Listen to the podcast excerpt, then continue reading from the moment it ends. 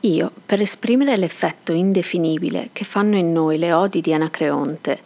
non so trovare similitudine ed esempio più adatto di un alito passeggero di venticello fresco nell'estate, odorifero e ricreante, che tutto in un momento vi ristora in certo modo e vapre come il respiro e il cuore, con una certa allegria, ma prima che voi possiate appagarvi pienamente di quel piacere, ovvero analizzarne la qualità e distinguere perché vi sentiate così refrigerato, già quello spiro è passato, conforme appunto avviene in Anacreonte, che quella sensazione indefinibile è quasi istantanea, e se volete analizzarla vi sfugge, non la sentite più.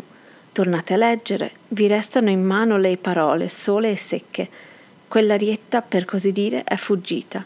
appena vi potete ricordare in confuso la sensazione che vanno prodotta in un momento fa quelle stesse parole che avete sotto gli occhi. Questa sensazione mi è parso di sentirla leggendo, oltre all'anacreonte, il solo Zappi. Il gusto presente per la filosofia non si deve stimare passeggero né casuale, come fu varie volte anticamente, per esempio, appresso i greci al tempo di Platone, dopo Socrate, e appresso i romani in altri tempi ancora, ma fra i nobili e gli scioli come presentemente, al tempo di Luciano, quando mettevano il filosofo come ingrediente di corte e di famiglia illustre e si trattenevano, benché scioccamente, con lui, eccetera. Vedi Luciano fra le altre opere, nel trattato De Mercede Conductis. In questi tali esempi, era effetto di moda e non avendo il suo principio radicale nello stato dei popoli, poteva passare e passava come ogni altra moda. Sicché era cosa accidentale che sopravvenisse questo gusto piuttosto che un altro. Ma presentemente il commercio scambievole dei popoli, la stampa, eccetera, e tutto quello che ha tanto avanzato l'incivilmento, cagiona questo amore nei lumi, eppur consegue dalla filosofia, e questo gusto filosofico che si manifesta nelle opere più alla moda e quello spirito senza il quale si può dire che nessun'opera moderna incontra. Onde questo gusto, avendo la sua ferma radice nella condizione presente dei popoli, si deve stimare durevole e non casuale né passeggero, e molto differente da una moda. La prosa, per essere veramente bella, conforme era quella degli antichi, e conservare quella morbidezza e pastosità composta che fra le altre cose di nobiltà e, digni- e dignità che comparisce in tutte le prose antiche e in quasi nessuna moderna, bisogna che abbia sempre qualche cosa del poetico, non già qualche cosa particolare, ma una mezza tinta generale, onde ci sono certe espressioni tecniche, per esempio, che essendo bassissime nella poesia, sono basse nella prosa già che qui non parlo di quelle che sono basse e plebee assolutamente, le quali anche talvolta sconverranno meno alla buona prosa di quelle che io dico qui, come altre che sono basse nella poesia, alla prosa non, dis- non disconvengono affatto. Per esempio, quei versi del Voltaire Je chante les héros qui régnent sur la France et par toi des conquêtes et par toi des naissances. Quel tecnicismo pessimo in questi versi non disdice in prosa. Da questo che ho detto si vede quanto debba diventare, come infatti diventa geometrica, arida, sparuta, dura, asciutta, ossuta e dirò così, somigliante a una persona magra che abbia le punte delle ossa tutte in fuori. Questa prosa, tutta sparsa d'espressioni, metafore, frasi, locuzioni, modi tecnici, che usa presentemente massime in Francia, e quanto lontana da quella freschezza e carnosità morbida, sana, vermiglia, vegeta, florida, e da quella pieghevolezza e da quella dignità che s'ammira in tutte quelle prose che sanno d'antico. La tartaruga, lunghissima nelle sue operazioni, ha lunghissima vita. Con tutto è proporzionato nella natura. E la pigrizia della tartaruga, di cui si potrebbe accusare la natura, non è veramente pigrizia assoluta, cioè considerata nella tartaruga, ma rispettiva. Da ciò si possono cavare molte considerazioni. Ma che il popolo latino non chiamasse testam il capo, come il nostro lo chiama burlescamente la coccia, e da questo non sia venuta la voce italiana testa e la francese tête. Quello che dice il metastasio negli estratti della poetica d'Aristotele, il Gravina nel trattato della tragedia, dove parla del numero capitolo 26, e ho detto io nel discorso sul breme intorno alla materia dell'imitazione, la quale può essere ad arbitrio come imitare il, il marmo in bronzo, in verso, in prosa, eccetera, è vero. E quello che ho detto io specialmente mi pare che sia vero senza, senza eccezione. Quanto al metastasio, poiché egli lo dice per, differen- per difendere l'opera, bisogna notare che gli elementi della materia non debbono essere discordanti, che allora la imitazione è barbara, come forse si può dire dell'opera, dove da una parte è l'uomo vero e reale per imitare l'uomo, cioè la persona rappresentata, dall'altra il canto, la bocca dell'uomo, per imitare non il canto, ma il discorso della stessa persona. Questa osservazione considerazione si può estendere a molte altre materie di imitazione mal composte. Quanto al canto, però, si osservi che anche gli antichi cantavano la tragedia, come dice il loro nome, sebben questo fu, fu forse nei primi tempi quando la tragedia era veramente in mano di Gentaglia, sua sciocca inventrice, e il costume o non durò e se durò fu perché aveva cominciato così e non si ardì o non si volle mutare. E questa forse fu la cagione ancora che fece fare la tragedia e la commedia in verso, di maniera che da questa pratica venuta da vile origine non si dee stimare il giudizio dei greci degli antichi su questo particolare, i quali forse avrebbero fatto ambedue in prosa se l'uno o l'altra fosse stata invenzione del gusto, e non parto stentato di diversissime circostanze e usanze vecchie, eccetera. Sento dal mio letto suonare, battere, l'orologio della torre, rimembranze di quelle notti estive nelle quali, essendo fanciullo e lasciato in letto in camera oscura, chiuse le sole persiane, tra la paura e il coraggio, sentiva battere un tale orologio oppure situazione trasportata alla profondità della notte o al mattino, ancora silenzioso, e all'età consistente.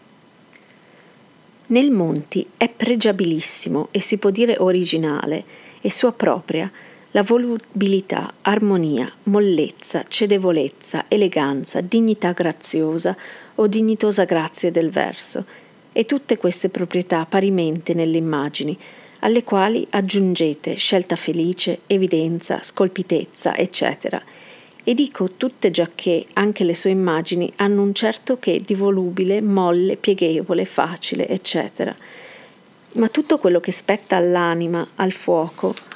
all'affetto, all'impeto vero e profondo, sia sublime sia massimamente tenero, gli manca affatto. Egli è un poeta veramente dell'orecchio e dell'immaginazione, del cuore in nessun modo, e ogni volta che, o per scelta come nel bardo, o per necessità ed incidenza come nella basvigliana, è portato ad esprimere cose affettuose, è così manifesta la freddezza del suo cuore che non vale punto a celarla, l'elaboratezza del suo stile e della sua composizione anche nei luoghi ch'io dico, nei quali pure egli va ben spesso, anzi per l'ordinario, con ributtante freddezza e aridità d'intraccia di luoghi, di classici grechi e latini, di espressioni, di concetti, di movimenti classici, per esprimerli elegantemente lasciando con ciò freddissimo l'uditore, che non trova ancor quivi se non quella coltura, la quale in questi casi più quasi nuoce di quello giovi, che trova per tutto il resto della composizione, sparso anch'esso di traduzioni di, pe- di pezzi dei classici. Giacché questo è il costume del Monti e della Basvigliana, e per tutto di tradurre ottimamente bensì, ma quasi formalmente tradurre, frequenti luoghi, modi, frasi, pensieri, immagini, similitudini, metafore, eccetera, eccetera, da autori classici, e la musogonia, segnatamente si può dire che sia un vero centone di pezzi, nota bene, di Omero, Esiodo, Callimaco, Virgilio, Orazio, Ovidio, i cui nomi, con forse quello di qualcun altro antico italiano classico, se ve li scrivessero in margine a modo delle can- catene parum, patrum, non credo che ci, sa- che ci sarebbe, non dico pagine, ma appena stanza che non fosse compresa sotto quei nomi, di maniera che io non mi fiderei di trovare in tutto il canto una decina di ottave interamente originali. Lascio poi che il poemetto non ha nessun fine soddisfacente. Non è, se non stiracchiatamente, adatto alle circostanze d'allora e un centone di pezzi antichi per cantare quello che cantarono quegli stessi antichi è una cosa ben miserabile. La natura, come ho detto, è grande. La ragione è piccola e nemica di quelle grandi azioni che la, che la natura ispira. Questa inimicizia di queste due gran madri delle cose non è stata accordata se non dalla ragione, la qual sola, proponendo l'amore delle cose invisibili di Dio e la speranza di premio nella vita futura, ha conciliato con mirabile armonia la grandezza, generosità, sublimità, apparente pazzia delle azioni, come sono quelle dei martiri, il distacco dai beni terreni, da parenti, dalla patria, il disprezzo della morte, il sacrificio dei piaceri e di tutto all'amor di Dio e al dovere, con la ragione. Armonia che fuori dalla religione non si può trovare se non a parole, perché tolta la speranza della vita futura, l'immortalità dell'anima, l'esistenza della virtù, della sapienza, della verità, della beltà personificata in Dio, la cura di questo essere intorno ai portamenti nostri, l'amor di Lui, non ci sarà mai, si può dire, azione ironica, eroica e generosa e sublime, e concetti, sentimenti, alti, che non siano vere e prette illusioni e che non debbano scadere di prezzo quanto più cresce l'impero della ragione. Come già vediamo che sono illusioni quelle grandezze anche presenti nelle quali la religione non ha parte e che con lo indebolirsi la forza della fede negli animi scemano presentemente quelle azioni sublimi dalle quali erano molto più fecondi i secoli passati ignoranti che il nostro illuminato. Similmente si può dire della dolcezza e amabilità di tante idee ed opinioni che senza la religione sono chimere e con la religione sono verità, e alle quali la ragione non, per, non si ripugnerebbe, la quale, come nemica della grandezza, così è nemica della profonda e vera bellezza, e con lei, come tutto è piccolo, così tutto è brutto e arido in questo mondo. Uno dei casi nei quali il seguir la ragione è barbaro e il seguir la natura è irragionevole, ma religioso però, è di un padre, per esempio, che veda il figlio così affetto da dover essere assolutamente infelice vivendo, da dover penare sempre e senza riparo, tra dolori acuti, tra la mancanza di tutti i piaceri, tra una noia, noia perenne, tra una vergogna cocente per le imperfezioni fisiche, eccetera, desiderar la morte a questo figlio, poniamo caso anche malato, anche disperato da medici, anche moribondo, ovvero non solo desiderarla, ma non dolersene, consolarsene, non piangerne amaramente, è ragionevole e barbaro, e come barbaro e snaturato, così anche contrario ai principi della religione. Non so se si possa far cosa più dispiacevole altrui quanto ad uno che v'abbia fatto un dono splendido, offrirne goff- goffamente un altro molto inferiore, col che si viene a mostrare di stimar poco quel dono comparandolo con quello che si presenta quasi fosse atto a compensarlo, e di credere che il dono ricevuto sia già ricompensato sgravandosi dall'obbligo della gratitudine, e il donatore, che nel donarvi si compiaceva, in se stesso, aspettandosi da voi la cognizione del beneficio e la gratitudine, quantunque dovesse essere anche necessariamente e prevenutamente infruttuosa, si vede nell'atto la sua maggior compiacenza privo del premio del suo sacrificio, e di più senza potersene lagnare se non altro fra sé e così altamente e generosamente come possono quelli che trovano ingratitudini la qual frustrazione di speranza, dopo un sacrificio e forse anche uno sforzo fatto per conseguirla effettivamente, produce nell'uomo un senso disgustosissimo. Uomini singolari che si siano distinti o data opera, o per sola natura, o com'è infatti se non altro più comune, per l'una e per l'altra maniera, dall'universale dei loro contemporanei nelle operazioni, vita, istituto, metodo, ci furono anticamente e ci sono stati ultimamente e ci saranno stati in tutte le età. Ma è una cosa curiosa l'osservare la differenza dei tempi nella misura della differenza tra i costumi di questi uomini singolari e quelli dei contemporanei. Giacché Rousseau, per esempio, e l'Alfieri sono passati in questi ultimi tempi per uomini singolari,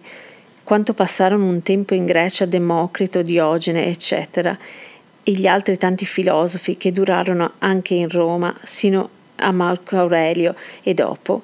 e questa uguaglianza d'effetto è assoluta.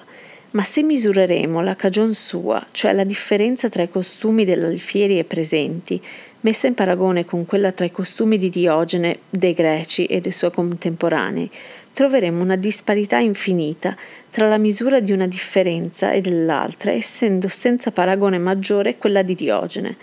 dal che avviene che queste due differenze, assolutamente parlando, siano diversissime di peso quantunque, rispettivamente considerate abbiano un'intensità e misura un valore uguale. Il che mostra che i costumi presenti non solo variano dagli antichi nella qualità in maniera che i costumi formali di Diogene passerebbero oggi per pazzie,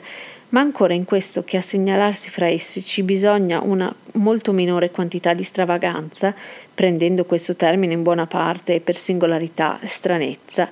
che non bisognava una volta, sì che qual- se qualcuno differisse nei suoi costumi dai presenti tanto, assolutamente parlando, quanto G- Di- Diogene differiva dai greci, passerebbe anche così non per singolare, come passava Diogene, ma per matto, quantunque relativamente alla qualità la differenza fosse consentanea e proporzionale ai costumi presenti. Bisognava più dose anticamente per fare un effetto che ora si ottiene con molto meno e la successiva e proporzionale diminuzione o accrescimento di questa dose si può calcolare anche nei tempi che sono di mezzo fra questi due estremi, gli antichi e i moderni, che sono veramente estremi, non solo cronologicamente, ma anche filosoficamente parlando, e questa dose calcolata può servire di termometro ai costumi, anche trasportandolo dai tempi alle nazioni, giacché non, è dubbio, non c'è dubbio che la dose non sia presentemente molto minore in Francia che in qualunque altro paese e così anticamente e in ciascuna età differente presso questo popolo. Dice Baccone da Verulamio che tutte le facoltà ridotte ad arte steriliscono, dalla quale verissima sentenza farò un breve commento, applicandolo in particolare alla poesia. Steriliscono le facoltà ridotte ad arte, vale a dire gli uomini non trovano altro che le amplifichi, come trovavano quando elle erano ancora informi e senza nome e senza leggi proprie, eccetera. E di ciò mi sovvengono, verbo usato in questo significato dal tasso, quattro ragioni. La prima, che quasi nessuno pensa più ad accrescere una facoltà già stabilita, ordinata, composta e che si ha per perfetta perché ognuno si contenta e si acquieta, stimando la cosa già compita, il che non accadeva prima della sua riduzione ad arte, ma ciascuno che capitava a coltivare questa facoltà si lambiccava il cervello per ampliarla, perché non ne avea nome d'esser d'arte. Quando l'ha avuto, quando anche infatti non sia più ricca di prima, par ch'ella abbia già il tutto. La seconda, e questa è relativa particolarmente alla poesia, perché moltissimi, anzi quasi tutto il volgo di quelli che si applicano alla poesia, dite lo stesso proporzionalmente delle altre facoltà, non ardiscono di violare nessuna delle regole stabilite, di mettere il piede un dito fuori dalla traccia segnata dei predecessori, credendo pedantescamente che il poetare non si possa eseguire senza stare a quelle leggi, insomma la seconda ragione è la pedanteria. La terza, più comune alle persone di senno giudiziose, capaci e anche esimie, è il costume e l'abitudine dal quale non si sanno staccare parte relativamente a sé, parte agli altri. A sé perché con l'abito preso di leggere, di sentire, di scrivere quella tal sorta di poemi, di tragedie, eccetera, non sanno fare altrimenti quantunque non siano ritenuti da nessuna superstizione. Agli altri perché non ardiscono di abbandonare la consuetudine corrente e quantunque non siano schiavi dei pregiudizi, Tuttavia, dovendo comporre qualche poesia, non si risolvono a parere stravaganti, ideando cose non più sentite. Dovendo pubblicare un'azione drammatica ed esporla agli occhi del popolo, se la facessero di capriccio e senza adattarsi alla forma usata, crederebbero meritarsi le risa o il biasimo universale se componessero un poema epico di forma differente da quella che si consuma da tutto il mondo stimato, e in certo modo con ragione che dovrebbero essere ripresi da aver barattati i nomi, non ricevendosi per poema epico se non quello che in questa forma consueta, e così infatti se uno intitola la sua opera tragedia, il pubblico si aspetta quello che si vuole intendere per tragedia, e trovando cosa differente se ne ride né senza ragione, perché il danno dell'età nostra è che la poesia si è già ridotta d'arte, in maniera che, per essere veramente originale, bisogna rompere, violare, disprezzare, lasciare da parte intieramente i costumi e le abitudini e le nozioni di nomi, di generi, eccetera, ricevute da tutti, cosa difficile a fare, e dalla quale si astiene ragionevolmente anche il savio, perché le consuetudini vanno rispettate massimamente nelle cose fatte per il popolo, come sono le poesie, né va ingannato il pubblico con nomi falsi. E dare una nuova poesia senza nome affatto e che non possa averne dai generi conosciuti è ragionevole bensì, ma di un ardire difficile a trovarsi e che anche ha infiniti ostacoli reali e non solamente immaginari né pedanteschi. La quarta è la più forte, la più considerabile, che quando anche un bravo poeta voglia effettivamente astrarre da ogni idea ricevuta, da ogni forma, da ogni consuetudine, e si mette a immaginare una poesia tutta sua propria, senza nessun rispetto, difficilissimamente riesce ad essere veramente originale, o almeno ad esserlo come gli antichi, perché a ogni momento, anche senza vedersene, senza volerlo, sdegnandosene ancora, ricadrebbe in quelle forme, in quegli usi, in quelle parti, in quei mezzi, quegli artifizi, in quelle immagini, in quei generi, eccetera, eccetera, come un riozzolo d'acqua che corra per un luogo dove è passata altr'acqua avete ben di stornarlo, sempre tenderà e ricadrà nella strada che è restata bagnata dall'acqua precedente. Giacché la natura somministra ben da sé idee sempre differenti e sempre nuove, e se un poeta non fosse stato conosciuto dall'altro, appena si sarebbero trovati due poeti che avessero fatti poeti somiglianti, perché questo non sarebbe stato se non opera del caso, il quale difficilmente produce simili combinazioni che ognuno vede quanto siano rare in ogni genere. Perciò, quando gli esempi erano o scarsi o nulli, Eschilo, per esempio, inventando or ora un'altra tragedia senza forme e senza usi stabiliti e seguendo la sua natura, variava naturalmente ogni composizione. Così Omero, scrivendo i suoi poeti, vagava liberamente per i campi immaginabili e sceglieva quello che gli pareva, già che tutto gli era presente effettivamente, non avendoci esempi anteriori che glieli circoscrivessero e glieli chiudessero la vista. In questo modo i poeti antichi difficilmente si imbattevano a non essere originali, o piuttosto erano sempre originali, e se erano simili era caso. Ma ora, con tanti usi e con tanti esempi, con tante nozioni, definizioni, regole e forme, con tante letture, eccetera, per quanto un poeta si voglia allontanare dalla strada segnata, a ogni poco ci ritorna, mentre la natura non opera più da sé, sempre naturalmente e necessariamente influiscono sulla mente del poeta le idee acquistate che circoscrivono l'efficacia della natura e scemano la facoltà inventiva, la quale, se ciò non fosse, malgrado i tanti poeti che ci sono stati, sarebbe ben da sé ritrovar naturalmente senza sforzo, parlo della facoltà inventiva di un vero poeta, cose sempre nuove e non tocche da altri, almeno non in quella maniera, eccetera. Una delle grandi prove dell'immortalità dell'anima è l'infelicità dell'uomo paragonato alle bestie, che sono felici o quasi felici, quando la previdenza dei mali, che nelle bestie non è, le passioni, la scontentezza del presente, l'impossibilità di appagare i propri desideri e tutte le altre sorgenti di infelicità ci fanno miseri inevitabilmente ed essenzialmente per natura nostra che lo porta, né si può mutare. Cosa la quale dimostra che la nostra esistenza non è finita dentro questo spazio temporale come quella dei bruti, perché ripugna le leggi che si osservano, seguite costantemente in tutte le opere della natura, che vi sia un animale, e questo il più perfetto di tutti, anzi il padrone di tutti gli altri, e di questo intero globo, il quale racchiude in sé una sostanziale infelicità e una specie di contraddizione con la sua esistenza al compimento della quale non è dubbio che si richieda la felicità proporzionata all'essere di quella tale sostanza, che per l'uomo è impossibile di conseguire, e una contraddizione formale col desiderio di esistere ingenito in lui, come in tutti gli animali, anzi, proporzionalmente in tutte le cose, giacché un uomo disperato dalla vita futura ragionevolissimamente detesta la presente, se ne annoia, se ne patisce, cosa snaturata, e s'uccide, come vediamo che fa, impossibile né bruti. L'uccidersi dell'uomo è una gran prova della sua immortalità. Verri, Nota Romana, 5, colloquio 6. La prima donna del teatro, attempata, non vuol recedere dagli antichi suoi diritti.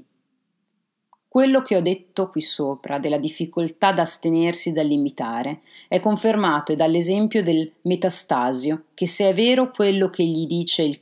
Calzabigi nella lettera all'Alfieri, non volle mai leggere tragedie francesi, e da quello che scrive l'Alfieri di sé nella sua vita, e tra l'altro del Caluso, che gli negò una tragedia del Voltaire, che gli volea leggere mentre stava per comporne un'altra sullo stesso argomento. C'è una differenza grandissima tra il ridicolo degli antichi comici greci e latini di Luciano, eccetera, quello dei moderni massimamente francesi. La differenza si conosce benissimo e dà negli occhi immediatamente. Ma quanto all'analizzarla e definire in che consista, a me pare che sia questo, che quello degli antichi consista principalmente nelle cose e il moderno nelle parole e quando dico moderno intendo principalmente le più moderne commedie satire e altri scritti ridicoli, giacché il Goldoni, per esempio, ne aveva di quel ridicolo antico e attico, e così le più antiche nostre commedie e il Berni, a differenza, credo, dei francesi, anche degli antichi come il Boileau, eccetera. Quello degli antichi era veramente sostanzioso, esprimeva sempre e metteva sotto gli occhi, per così dire, un corpo di ridicolo, e i moderni mettono un'ombra, uno spirito, un vento, un soffio, un fumo. Quello empieva di riso, questo appena lo fa gustare e sorridere. Quello era solido, questo fugace, quello durevole, materia di riso inestinguibile, questo al contrario. Quello consisteva in immagini, similitudini, paragoni, racconti, insomma cose ridicole. Questo in parole, generalmente e sommariamente parlando, e nasce da quella tal composizione di voci, da quell'equivoco, da quella tale allusione di parole, da quel giochino di parole, da quella tal parola punto di maniera che togliete quella allusione, scomponete e ordinate diversamente quelle parole, levate quell'equivoco, sostituite una parola in cambio di un'altra, svanisce il ridicolo. Ma quel dei greci e dei latini è solido, stabile, sodo, consiste in cose meno sfuggevoli, vane, areiformi, come quando Luciano paragona gli dei sospesi al fuso della parca ai pesciolini sospesi alla canna del pescatore. Ed erano i greci e i latini inventori acerrimi e solertissimi di queste immagini, di queste fonti di ridicolo, e ne trovavano dalle così recondite e nel tempo spesso così feconde di riso che è incredibile come in quel frammento di Filemone comico, apolvettori, e la novità era cosa ordinarissima nel ridicolo degli antichi comici, secondo la forza comica di ciascheduno. E quando anche non ci fossero immagini, similitudini, eccetera, sempre quel motteggiare era più consistente, più corputo e con più cose che non il moderno. Ma forse, e senza forse presentemente, e massime ai francesi, par grossolano, quel che una volta si chiamava sale attico, e ci piacque ai greci, popolo il più civile dell'antichità, e ai latini. E può essere che anche Orazio avesse una simile opinione quando disse male dei sali di Plauto, esemplare di quel ridicolo che io dico tra i latini. E infatti le satore e le epistole d'Orazio non sono di così solido ridicolo come l'antico comico greco e latino, ma né anche di gran lunga così sottile come il moderno. Ora, a forza di motti, s'è renduto spirituale anche il ridicolo, assottigliato tanto che ormai non è più né pur liquore, ma un etere, un vapore, e questo solo si stima ridicolo, degno delle persone di buon gusto e di spirito e di vero buon tuono, e degno del bel mondo e della civile conversazione. Il ridicolo nelle antiche commedie nasceva anche molto dalle operazioni stesse che erano introdotti a fare i personaggi sulla scena, e qui vi ancora era non piccola sorgente di sale, nella pura azione, come nelle cerimonie del Maffei, commedia piena di vero e antico ridicolo, quel salire di Orazio per la finestra, a fine d'evitare i complimenti alle porte, Un'altra gran differenza tra il ridicolo antico e il moderno è che quello era preso da cose popolari o domestiche, o almeno non dalla più fina conversazione, la quale poi non esisteva allora perlomeno così raffinata. Ma il moderno, massime il francese, versa principalmente intorno al più squisito mondo, alle cose dei nobili più raffinati, alle vicende domestiche delle famiglie più mondane, eccetera, come anche proporzionatamente era il ridicolo di Orazio sicché quello era un ridicolo che avea corpo e come il filo d'un'arma, che non sia troppo aguzzo, dura a lungo tempo, dove quello come ha una punta sottilissima, più o meno secondo i tempi e le nazioni, così anche in un batter d'occhio si logora e si consuma, e dal volgo poi non si sente come il taglio del rasoio a prima giunta.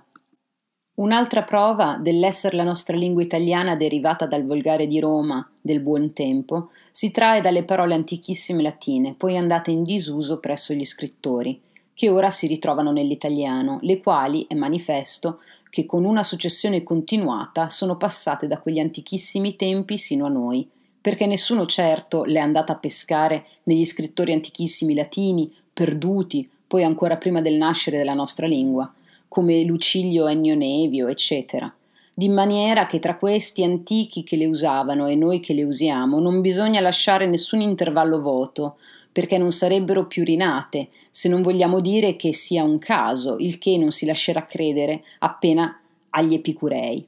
Dunque, non essendoci altra catena tra quegli scrittori e noi che il volgare latino, già che gli scrittori le avevano dismesse, resta che questo si riconosca per conservatore e propagatore all'italiano di quelle voci come pausa usata dagli antichi scrittori latini, poi disusata, poi tornata in uso a tempi bassi e quindi nell'italiano. Certo non saltò da quelli secoli antichi ai bassi così per miracolo, già che certo quei miserabili scrittori latino-barbari non la trassero dagli antichissimi autori, forse già perduti, e certo a loro o ignoti, o tutt'altro che letti e studiati, ma discese per una via continuata, la quale non può essere altro che il popolare latino, e questo credo si possa parimenti dire di moltissime altre voci.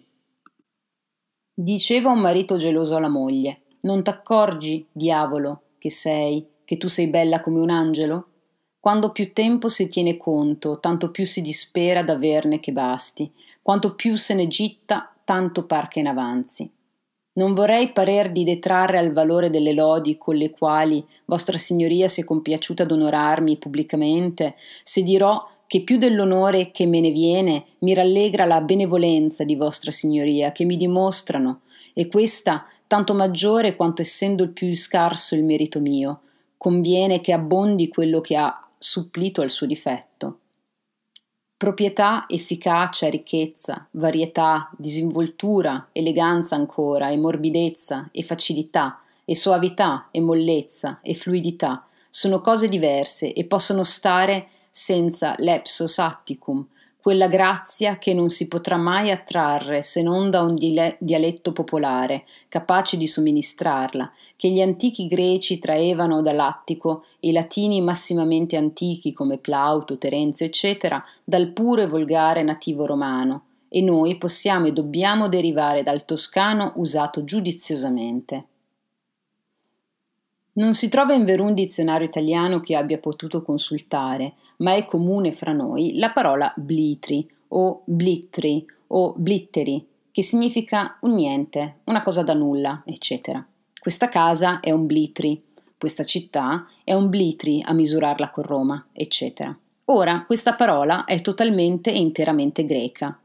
tutti gli altri libri inimmaginabili che potevano fare al caso sono stati da me consultati scrupolosamente, senza trovarci ombra di questa voce, e nominatamente i dizionari greci tutti quanti no, dove manca affatto, in tutte le maniere.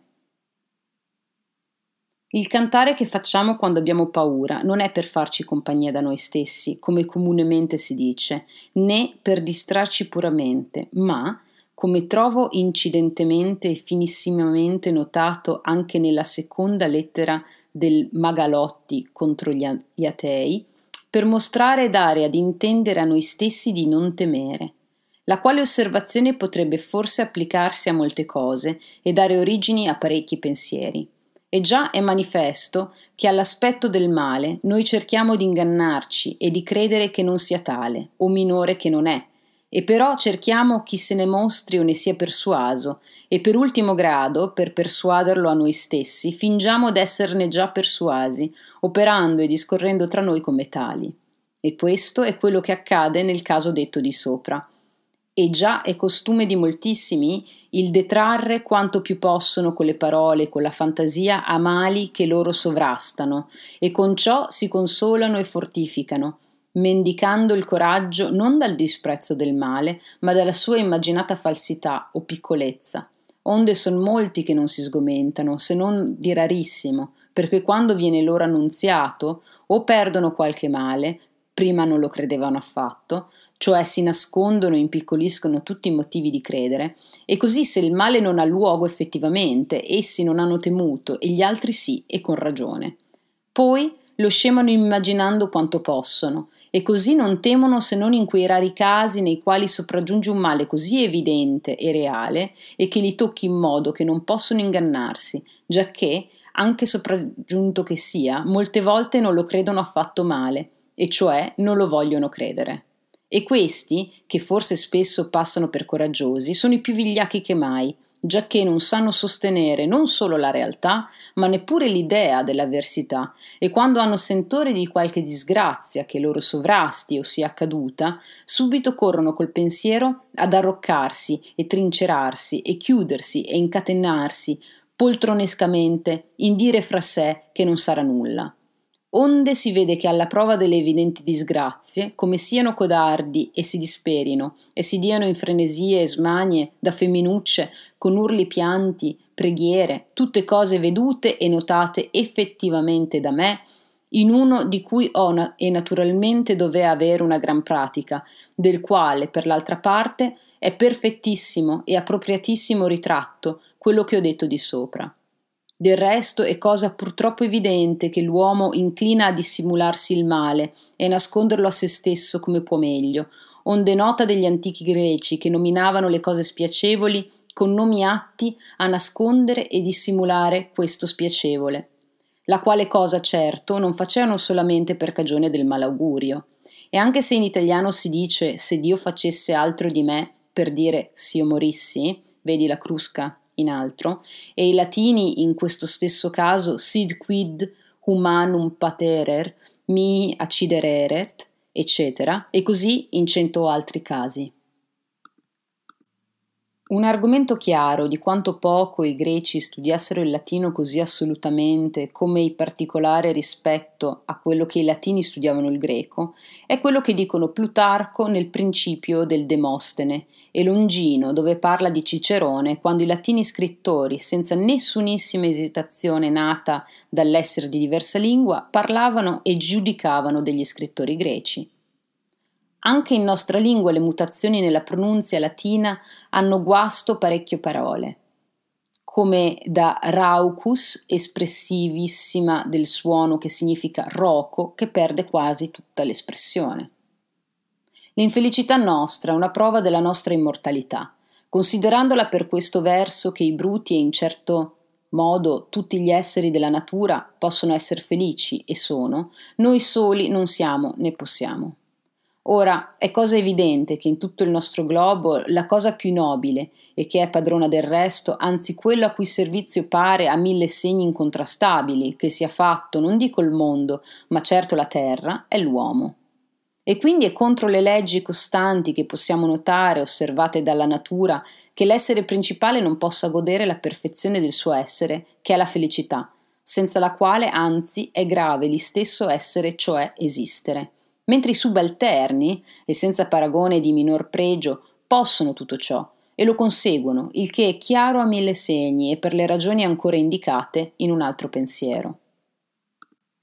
La costanza dei 300 alle Termopile, e in particolare di quei due che Leonida volea salvare, e non consentirono ma vollero evidentemente morire, come anche la solita gioia delle madri o padri spartani, ma è più notabile delle madri, in sentire i loro figliuoli morti per la patria, è similissima, anzi egualissima a quelle dei martiri e in particolare di quelli che potendo fuggire il martirio non vollero assolutamente, desiderandolo come gli spartani desideravano il cuore di morire per la patria.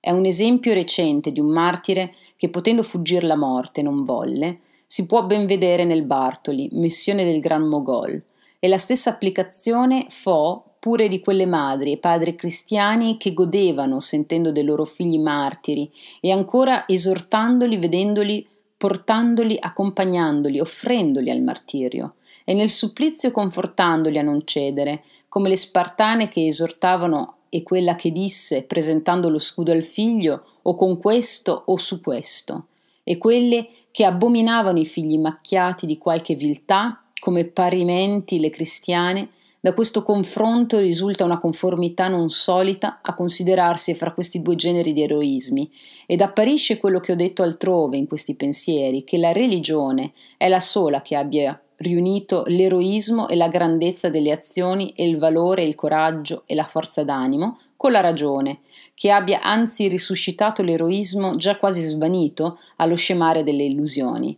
e quanto sia simile alle cose nostre quello che non si crede, che abbia esempio fuori dalle circostanze della libertà, amor patrio, eccetera, dei greci, dei romani, insomma degli antichi, e principalmente degli antichissimi, quando, come ho detto, noi ne abbiamo anche esempi recenti nei nostri ultimi martiri, non solo nei primi antichi. Soleva considerar come una pazzia quello che dicono i cappuccini per iscusarsi del trattar male i loro novizi, il che fanno con gran soddisfazione e con intimo sentimento di piacere, cioè che anch'essi sono stati trattati così. Ora, l'esperienza mi ha mostrato che questo è un sentimento naturale, giacch'io, giunto appena per l'età, a svilupparmi dai legami di una penosa e strettissima educazione, e tuttavia, convivendo ancora nella casa paterna, con un fratello minore di parecchi anni, ma non tanti che egli non fosse nel pienissimo uso di tutte le sue facoltà, vizi, eccetera, siccome non per altro, giacché non era appunto per la predilezione dei genitori, se non perché era mutato il genere della vita nostra, che convivevamo con lui, Anch'egli partecipava non poco alla nostra larghezza ed aveva molto più comodi e piaceruzzi che non avevamo noi in quella età, e molto meno incomodi e noie e lacci e strettezze e gastighi, ed era perciò molto più petulante ed ardito di noi in quella età. Perciò io ne risentiva naturalmente una verissima invidia, cioè non di quel bene giacch'io gli avea allora,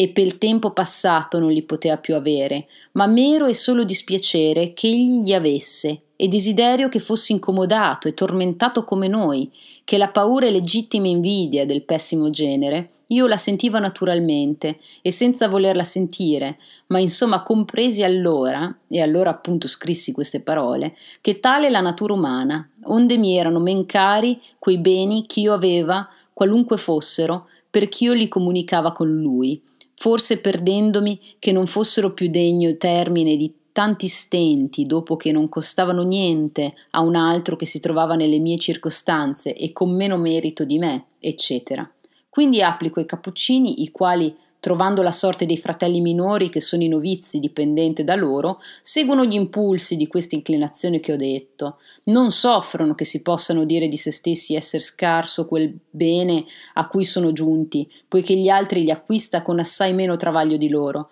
né che abbiano a provare il dispiacere che questi tali non soffrono quegli incomodi che essi in quelle circostanze hanno sofferti.